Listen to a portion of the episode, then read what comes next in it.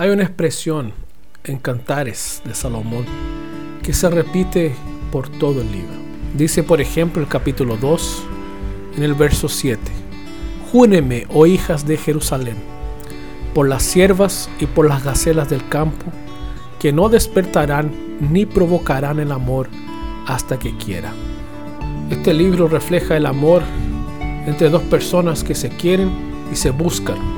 Es un libro romántico, que algunos lo ven también como la relación entre Dios y la iglesia.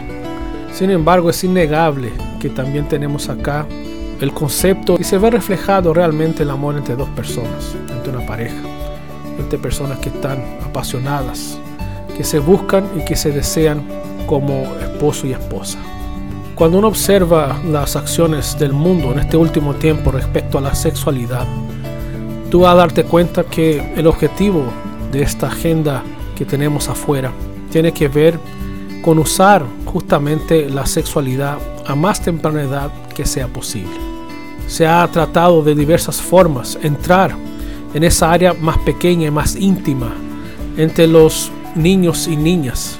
Mientras más pequeños, es mejor trabajar esa área, piensan y muestran ser la agenda de esas estructuras que estamos insertos y que vivimos como mundo. Sin embargo, tú observas aquí que el clamor de esta mujer es que el amor no se despierte, que no sea despertado ni provocado hasta el tiempo propio.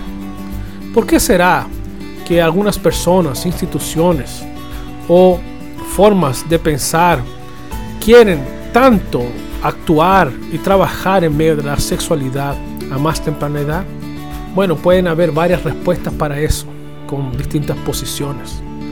Pero sin duda, la sexualidad es algo muy potente en el ser humano.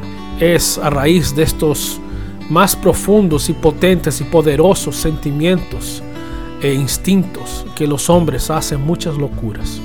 Mientras más temprano esto se despierte, más tú podrás provocar en ellos este desenfreno. La sexualidad es algo que es una gran bendición de parte de Dios, pero puede transformarse en un gran villano, en algo terrorífico, en algo terrible, si no manejamos eso bien. Cuida tu sexualidad, que ella sea la que Dios quiere que tú desarrolles y en el tiempo que Él quiere que tú la desarrolles. No la despiertes, no la busques si no es el tiempo, si no es el momento.